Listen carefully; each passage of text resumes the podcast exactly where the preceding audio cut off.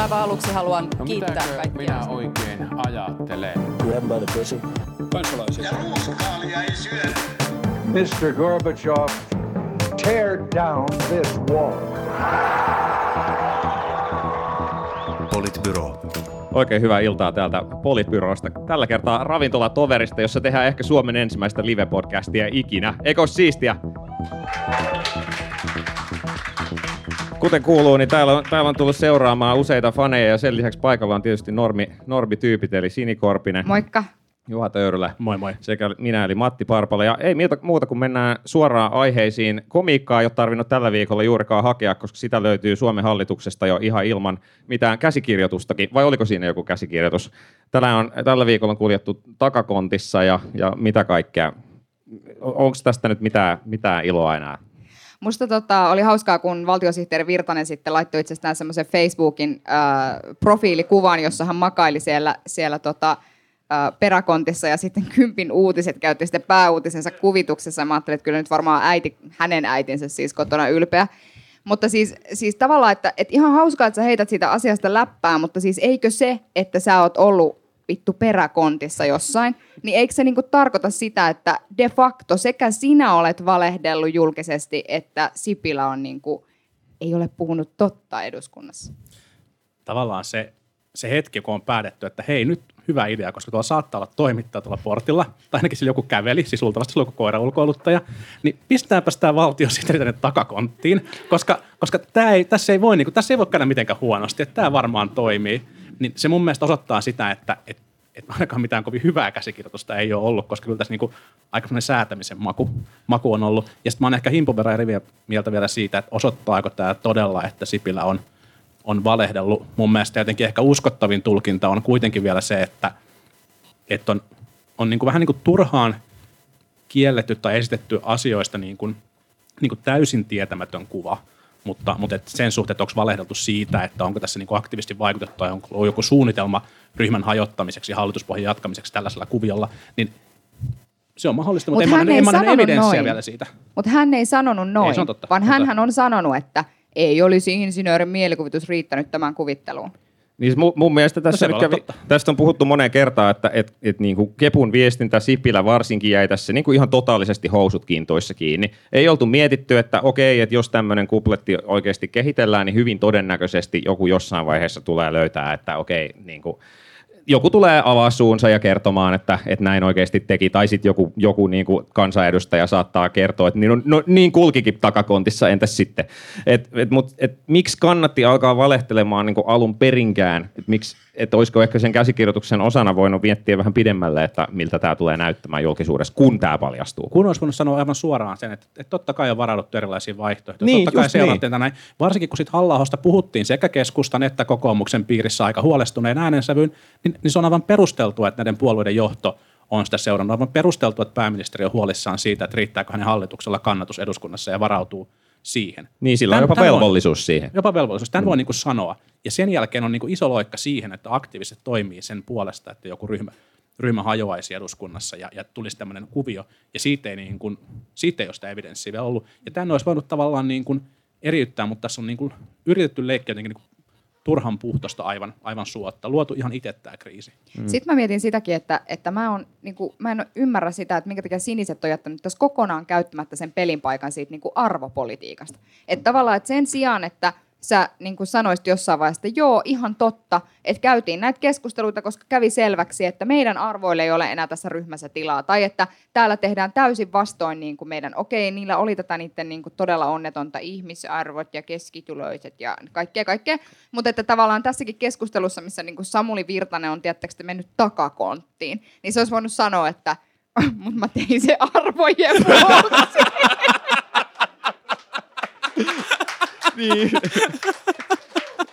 Niin, sinisethän on pelannut tässä ihan totaalista statistin roolia, mutta ei se toisaalta ole mikään ihme, että siellä on töissä kuitenkin niin kuin 3 ministeriä, 2 kansanedustajaa, siinä on about koko puolue tällä hetkellä. Et ei siinä nyt viestintäosastoa hirveästi niin kuin siihen sen päälle enää ole.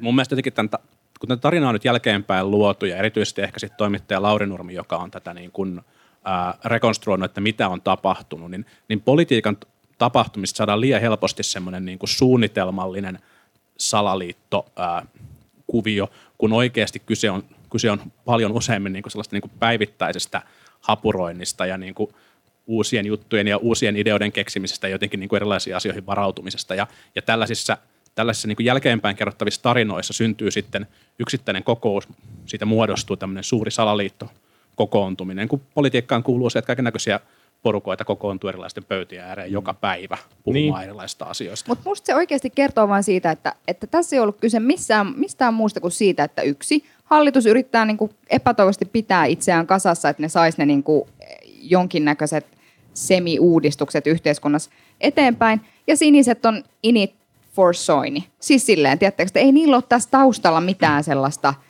En mä ainakaan näe siis, että sitten ihmiset niinku ihan oikeasti menee just, no kuten keskusteltua, niin aamu-tv sen kertomaan, että no mutta Soini oli nyt tärkeää pitää tässä paikalla. Silleen okei, mutta olen niinku rehellinen siitä asiasta. Mutta se on kyllä kiinnostavaa, että se on vielä selvittämättä, että mikä on se Soinin rooli ollut tämän kuvion kehittämisessä. Nyt on ehkä syntynyt vähän semmoinen kuva, että hän on kuitenkin ikään kuin, on ollut se tyyppi, joka on lopulta hyväksynyt kaiken, mutta ei ehkä ollut se primusmoottori. Niin voi olla, että Soini olisikin ollut ihan valmis jo pikkuhiljaa niinku poistumaan kuvioista ja muuta. Mutta mielenkiintoisen näkökulman nosti esiin myös Helsingin Sanomat, josta siis puhuu kuulemma nyt kaikki, että hallitushan kaatuu nyt siis ensi keväänä, koska Väyrynen tulee takaisin ja hallituksen enemmistö kaventuu, oliko se 104 vai 105 104. paikkaa, jolloin 103 äänestävää. Niin, 103 äänestävää, jolloin niinku tiukka paikka voi tulla aika nopeasti, erityisesti jos vaikkapa sote-uudistuksesta tai muusta tulee tiukka äänestys ja voipi olla, että hallitus kaatuu. No uskotteko te, että hallitus kaatuu? Hallitus on kerran jo tällä hallituskaudella hävinnyt yhden äänestyksen eduskunnassa. Ja sitten mä jotenkin ajattelen silleen, että se on vähän niin kuin että tiettyjä lainalaisuuksia niin kuin viestinnällisesti. Että okei, että sitten kun ruvetaan ensimmäisen kerran puhumaan siitä, että kentällä halutaan joku toinen puheenjohtajaehdokas, niin todennäköisesti sitä on tapahtunut niin kuin aika pitkään, ja se on tavallaan se lähtölaskenta, mistä niin kuin lähtee tavallaan se, että vähintään vaalit käydään. Niin samalla tavalla, että nyt kun sitä jotenkin myllytetään sitä, että hallitus kaatuu, niin sitten siitä tulee ehkä vähän semmoinen itseään toteuttava ennustus jollain tavalla, että sitten ruvetaan seuraamaan kaikkea, mikä niin kuin johtaa tähän, ja sitten syntyy epäluottamusta ja kaikkea.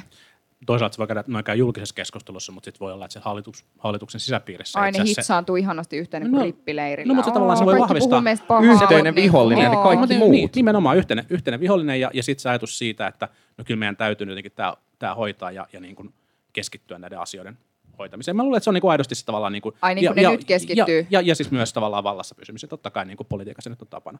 Mutta siis toki voi käydä niin, että jos niin kuin kunnollista sote-ratkaisua ei löydy, joka tyydyttäisi kokoomusta ja keskustaa molempia, niin hallitus voi kaatua siihen. Hallitus voi kaatua siihen, että siniset alkaa hajoamaan ja panikoimaan, kun vaalit lähestyy ja keskiluokan verokapina ei niin kuin lähekkää kaduille kannattamaan niitä. Mutta se, tuleeko näin käymään, niin vaikea sanoa, mutta se on ainakin varmaa, että pääministeri on käyttänyt niin kuin viimeisen bluffikorttinsa sen suhteen, että lähden nyt kaatamaan tätä hallitusta, että sitä ei voi niin kuin ihan joka vuosi uhata. Ehkä se voi ottaa seuraavaksi sukellusveneen, jolla se ajaa Kultarantaan tai jotain, mutta ajatellaanpa nyt vielä sitä, että miksi hallitus kaatuisi, niin siihen ei edelleenkään ole kukaan esittänyt oikein uskottavaa, että joo, että enemmistö on ohut, mutta se on edelleen enemmistö. No kokoomus voisi kaataa hallituksen, mennä uusiin vaaleihin ja olla ylivoimainen pääministeripuolue, fine, mutta sitten se tarkoittaa, että sote-uudistus jää toteutumatta ja ehkä moni muukin asia ja näin. Kepu, jos menee uusiin vaaleihin, niin turpaan tulee. Sinisiä, no ei ole edes olemassa, jos nyt pidettäisiin suunnilleen vaalit. Hyvä, jos saisi yhtään kansanedustajaa läpi. Että tavallaan, että joo, tiukilla ollaan, mutta että mitä pitäisi tapahtua, jotta oikeasti, niin kuin, okei, vahinko, välikysymys ja sitten epäluottamuslause. Joo, ehkä. Mutta sitten toisaalta se välikysymyskeskustelu on sitten taas just sellainen paikka, johon kyllä revitään se jokainen kansanedustaja paikalle äänestämään, eikö? Joo, mutta sitten eihän kukaan meistä oikeasti tiedä, kuinka paljon tai vähän ne siniset on niinku oikeasti organisoitunut. Siis että tavallaan jengi saattaa ihan oikeasti ruveta siellä, niin vähän, mutta että tavallaan jengi saattaa oikeasti ruveta panikoimaan. Tässä käydään niinku ensi vuonna näillä näkymin ensimmäiset niinku vaalit, joihin sen puolueen pitäisi ihan oikeasti saada ehdokaslista kasaan, eli maakuntavaalit siis, jos nyt maakuntauudistusta tulee. Niin, mutta toisaalta siitä voi ajatella myös niin, että sinisen kansanedustajan kannattaa nyt pelata aikaa mahdollisimman pitkään, että on niin kuin hyötyä, että mitä enemmän aikaa antaa sille puolueorganisaatiolle mahdollisuuden niin kuin luoda niitä toimijakenttää sinne niin kuin niiden isolle kannatusalueelle, niin sitä todennäköisempää on, että se omakin paikka saattaisi säilyä eduskuntavaaleissa, ellei sitten lähde loikkaamaan, ja se on sitten totta kai niin kuin toinen kysymys. Mutta tässä keskustelussa mua myös ehkä häiritsee. Ja sitten voi ottaa, jos tavallaan lähtee loikkaamaan, niin sitä voi ottaa niin kuin vaikka krisut tai RKP vielä tuohon niin kuin kokoonpanoon, eikä se tavallaan silloinkaan. Niin kuin. Mutta ehkä tässä keskustelussa vaivaa mua myös se, mitä itse keskustelua mekin tässä nyt käydään. Mikä intressi niillä olisi hajottaa hallitusta? Tähän voi mennä siis samalla tavalla kuin edellinen hallituskausi päättyi hyvissä merkeissä, että hallitus äänestää omia esityksiään kumoon eikä saa niinku yhtään mitään aikaiseksi. Mutta sitten toinen kysymys on se, että niinku mikä merkitys silloin niinku tavallaan tiedättekö te ihmisille? Että se jengi siellä ei niinku saa paskaansa kasaan ja niinku pitää vaan niinku audeistaan kiinni. Ai kauhean, mä kuulostin ihan joltain Soinilta, mutta siis silleen. Siis takakontissa roikutaan viimeiseen saakka. No, on hallituksen kunniaksi sanottava se, että nyt tuli arvio siitä, että ne ei ole omilla toimillaan estänyt Suomen talouskasvua, joka johtuu kansainvälisestä suhdanteesta. Hei, tosi hyvä, te ette olleet tiellä. Yllättyneitä olivat. No kyllä mä voisin mun veikata, että ne on saattanut olla tielläkin, mutta ei nyt ollut. Niin. Joo, en tiedä. No, se hallituspolitiikassa. Tämä sama keskustelu käydään kuitenkin ensi viikolla uudestaan, joten säästetään sinnekin vähän. Mennään seuraavaan aiheeseen. Ja somekohuja on taas tällä viikolla ollut. Sekin on itse asiassa melkein tuntuu viikosta toistuva aihe. Ja tällä viikolla tuoreimmat on ollut koskenut kun Fatim Diarra, Helsingin valtuustotoveri, vähän ehkä asiattomasti saattoi kuvailla maaseudulla asumista. Se oli kyllä tosiasia. Voidaanko luvata, että me ei pilkata nyt maaseutua, koska tämä voi olla aika vaikea paikka monelle kuitenkin. No mä en ole siis ennen tätä käyttänyt koskaan lähetyksessä sanaa insesti, mutta nyt mä sanon, että mä en enää koskaan aio sanoa, että maaseudulla tehdään sitä. Ja sitten toinen oli tämä Pirkko Arstilan kolumni ET-lehdessä, jossa oli käytetty värikästä kieltä kuvaamaan nykynuorison pukeutumista. Siitäkään ei ehkä hirveästi mitään uutta, mutta taas melkoiset somekohut saatiin niistäkin aikaiseksi. Mun eka kysymys oli, kun mä kuulin tästä jälkimmäistä, että kuka on Pirkko Arstila, mä jouduin selvittää asian. Kyllä. Mun kollega jätti mulle tänään semmoisen kiitoslapun, jossa luki, että Sini, kiitos, ilman sinua olisin kuin sola ilman salaisuuksia. No joo, mutta mennäkseni tähän jälkimmäiseen, niin siis sinänsä... Onko se kollega täällä tänään mahdollisesti paikalla? Ei, valitettavasti hän ei ole tänään paikalla, lähetän hänelle paljon terveisiä. Mutta siis ehkä se on jotenkin, ehkä siitä Pirkko Arstilasta voidaan olla montaa mieltä, mutta mä oikeasti kiinnitin huomioon siihen, mitä se päätoimittaja sanoi, kun ihmiset meni kirjoittamaan sinne ET-lehden siihen postaukseen, että tämä nyt ei ollut kauhean kosher, poistakaa tämä ja kamalaa misogyniä ja kaikkea. Niin sitten se päätoimittaja vastasi tällä tavalla, että me emme suitsi tai kolumnistien mielipiteitä, maailmaan mahtuu monenlaisia ajatuksia. Ja se oli musta tavallaan tämän koko systeemin jotenkin kaikkein hätkähdyttävin juttu tavallaan, että okei, eli tämä tyyppi, joka selvästi perusti sen oman tekstinsä jonkun yksittäisen ihmistyypin sheimaamiselle ja ehkä pikkasen, tiedättekö te, heteronormatiiviselle ja naisvihamieliselle, no ei edes pikkasen, vaan todella naisvihamieliselle näkökulmalle, niin sitten tavallaan, okei, eli se oli ok. No, mutta missä se raja sitten menee? No sitten mä kysyin tästä, että meneekö se rajasta vaikka rasismista, ja sitten kaikki tietääkö venäläiset trollit kävi kimppuun Twitterissä, mutta että musta se oli koko tämän jälkimmäisen Twitter-kohun kiinnostavin juttu. Mun mielestä kiinnostavinta oli se, että ET-lehti ihan poisti sen kolumnin. Ne siis taipui... Ai siitä painetusta lehdestä? Ei painetusta lehdestä, mutta netistä. Se on siis poistettu netistä, mä en ole lukenut sitä. Lehti siis antoi tämän journalistisen päätösvallan ulkopuolelle ja sensuroi itseensä somekohun seurauksena. Mun mielestä se on kiinnostavaa, mun mielestä se on vähän se on ehkä se järisyttävämpi seuraus tässä. Saattoi olla, tai varmaan olikin huono kolumni ja just noista syistä, jotka Sini mainitsi, mutta mä jotenkin toivon, että me päästäisiin keskustelukulttuurissa enemmän sellaiseen suuntaan, että kun joku esittää paskoja ideoita, niin sen jälkeen me voidaan joko vaieta se, tai sitten me voidaan argumentoida niitä vastaan. Mutta se vaatimus, mikä tulee jotenkin yhä useammin nykyään, että jos te julkaisette tämän tyypin kolumneja, niin nyt sitten lopetan lehtinen tilauksen tai luodaan kaupallinen boikotti sitten teitä vastaan, niin mä en ole ihan varma, että onko tämä paras mahdollinen juttu. Ja sitten totta kai se raja menee sitten jossain, että MV-lehteen vastaan tehty boikottikampanja oli varmasti tosi hyvä niin juttu, mutta sitten tavallaan mun 30-vuotiaiden kavereiden boikotti ET-lehteä kohtaan, niin tuntuu jotenkin hassulta.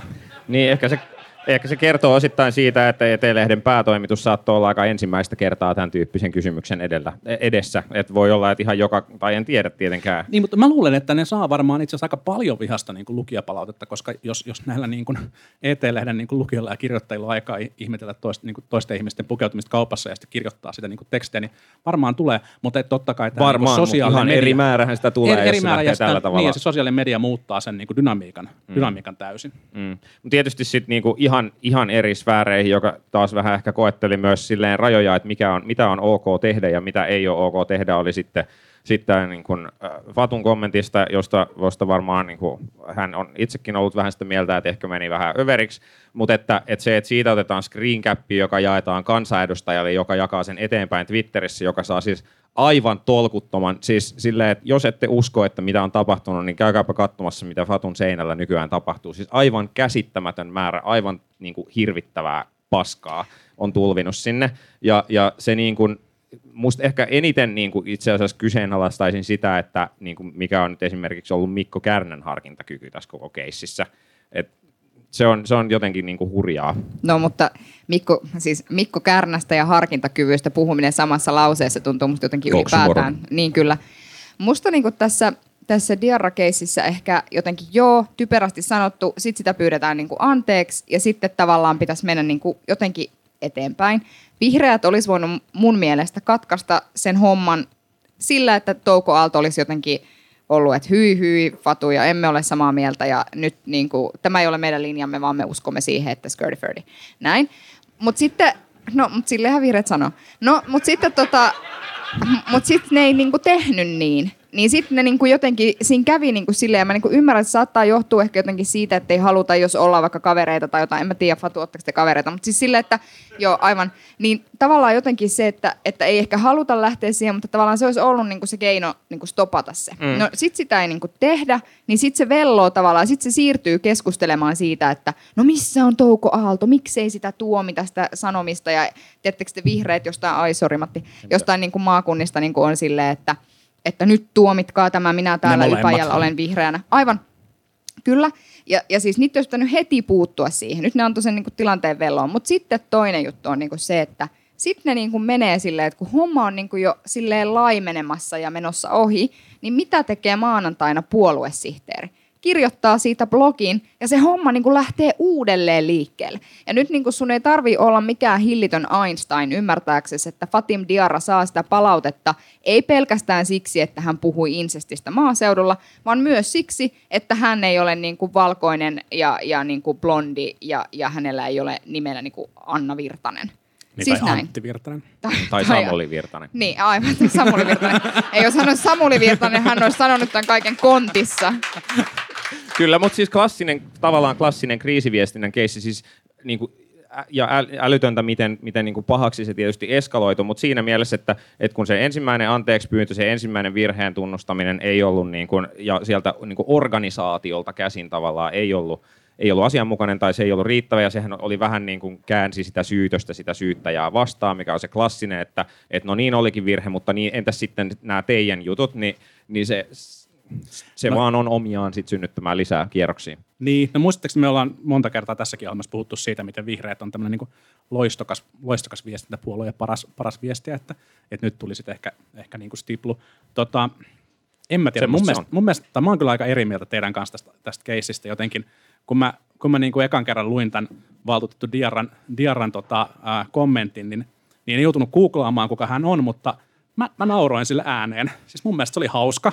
Mun mielestä on niin kuin absurdia käydä keskustelua siitä, että oliko se vitsi. Siis totta kai se oli vitsi. Sen jälkeen voidaan puhua, että oliko se hauska tai niin kuin asiallinen tai jotain muuta, mutta siis totta kai se oli vitsi. Se oli selkeästi niin kuin hyperbolinen ilmaisu, joka oli aivan niin kuin itsestäänselvästi vitsi. Ja mua ärsyttää ihan hitosti semmoinen kulttuuri, missä eka vaaditaan niin kuin sitä sanojaa pyytämään anteeksi, sitten vaaditaan hänen lähipiiriään niin kuin irtisanoutumaan tästä ajatuksesta ja näistä sanoista ja tästä vitsistä ja sitten niin kuin pitää todistella, että sitten niin kuin presidenttiehdokas Haavisto joutuu kirjoittamaan niin kuin sellaisen niin kuin liipalaapa-kolumnin siitä, miten niin kuin maaseutu on tärkeä ja toivottavasti joku sielläkin voisi äänestää mua ja niin kuin mitä ihmettä, että se oli niinku yksi Facebook-kommentti, että voidaanko niinku vaan antaa olla.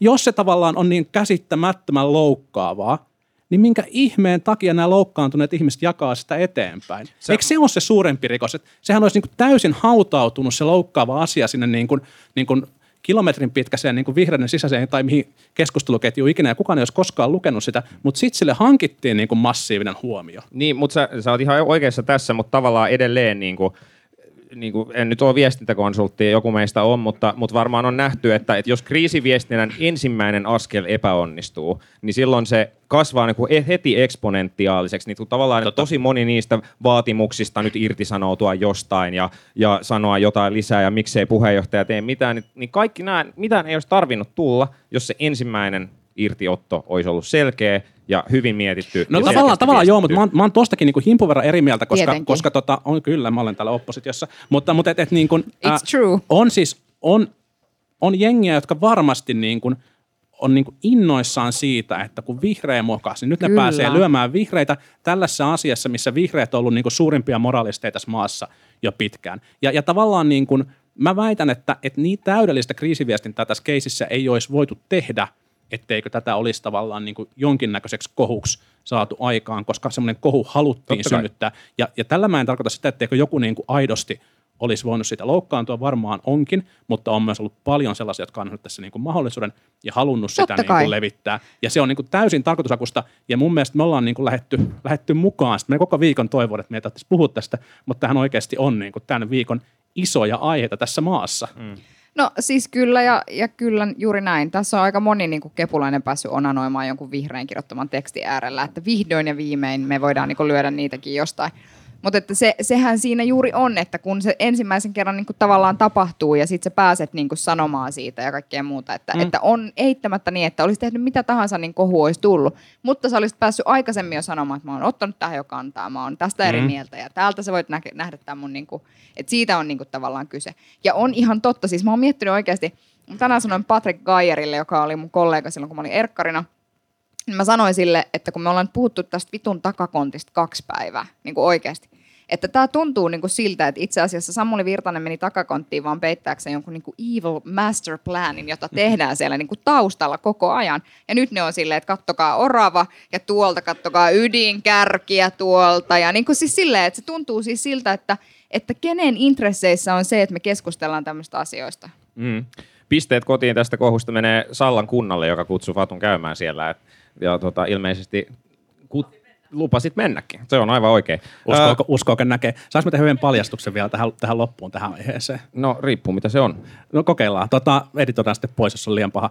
Mä oon siis häpeäkseni, voin tunnustaa, olen vantaalainen. Mä oon kohta 30 vuotta kuunnellut erilaisia vitsejä Vantaasta. Osa on ollut hauskoja, osa ei, ja osa on ollut paljon ilkeämpiä kuin mikä tämä valtuutettu Diarran kommentti oli. Mä en ole ikinä koskaan loukkaantunut sitä. Mun mielestä se on niin kuin käsittämätöntä, että miten joku voi kokea niin kuin, tollaisen kommentin niin vahvasti omaan identiteettiinsä osuvaksi, että siitä pitää loukkaantua. Ihmiset, relatkaa. Mm. Niin, ehkä keskustan monille, esimerkiksi keskustapuolueessa taitaa olla niin, että nimenomaan kotiseutuidentiteetti on, jos se on vahva, niin se on aika todennäköinen korrelaatio niin keskustapuolueen kannattamisen. Joo, kyllä muakin itkettää, kun savolaisten laulu soi, mutta please. Mutta ei mennä siihen se enempää vaan vaihdetaan seuraavaan aiheeseen. Vielä yksi, mikä on ollut tällä viikolla, tai olisi ehkä voinut olla iso kupla tällä viikolla, oli nämä paratiisipapereiden paljastuminen. Niin, vai oliko siinä mitään isoa? Olisiko se ansainnut edes yhtään uutisarvoa enempää? FinFund taisi olla ainoa poliittinen ruumis, jos nyt sellaista termiä voi käyttää, joka paljastui, että oli sijoittanut Suomen kehitysyhteistyörahoja jostain Caymansaarten kautta. Niin, FinFund oli tosi kiinnostava keissi, ja ilmeisesti nyt on tulossa vielä lähipäivinä lisää paljastuksia muista suomalaisista tahoista ja yksityishenkilöistä. Mutta suuressa mittakaavassa mä en usko, että nämä paljastukset vaikuttaa yhtään mihinkään.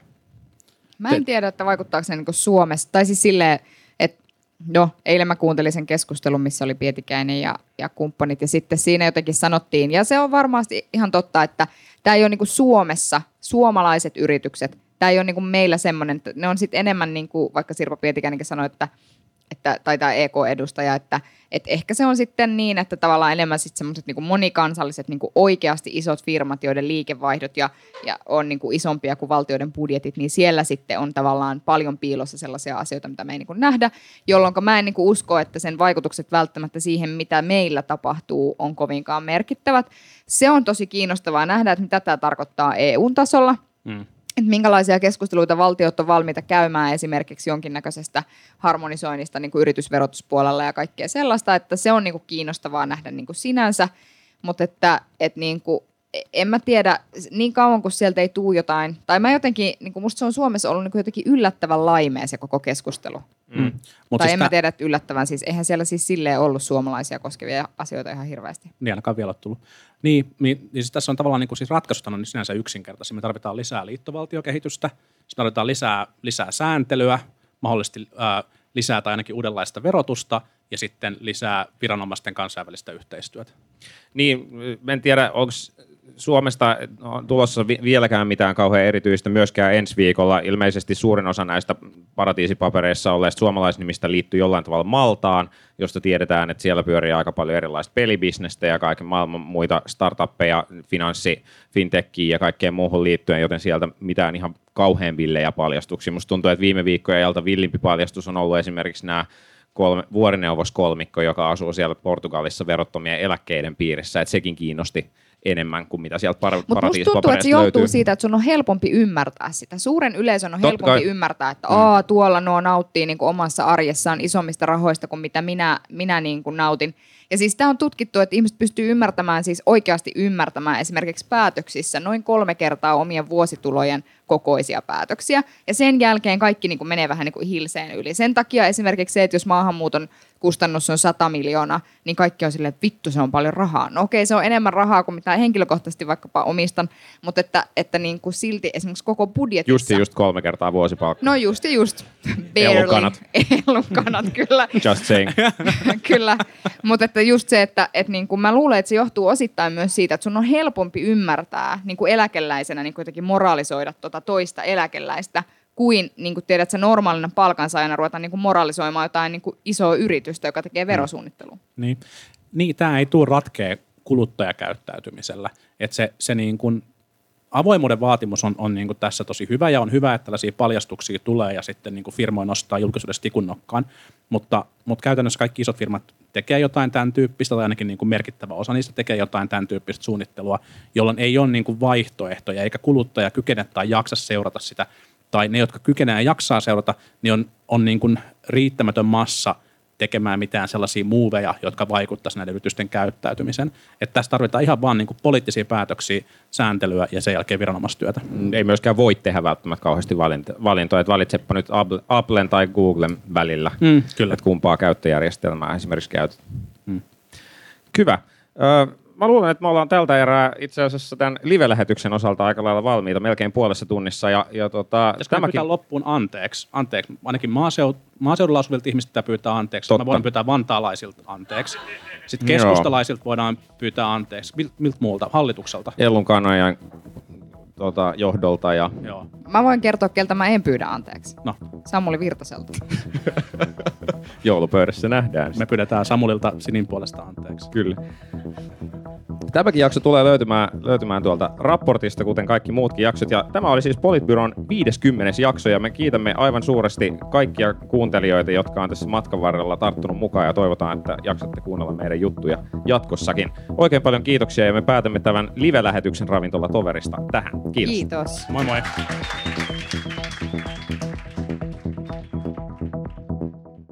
Politbyro.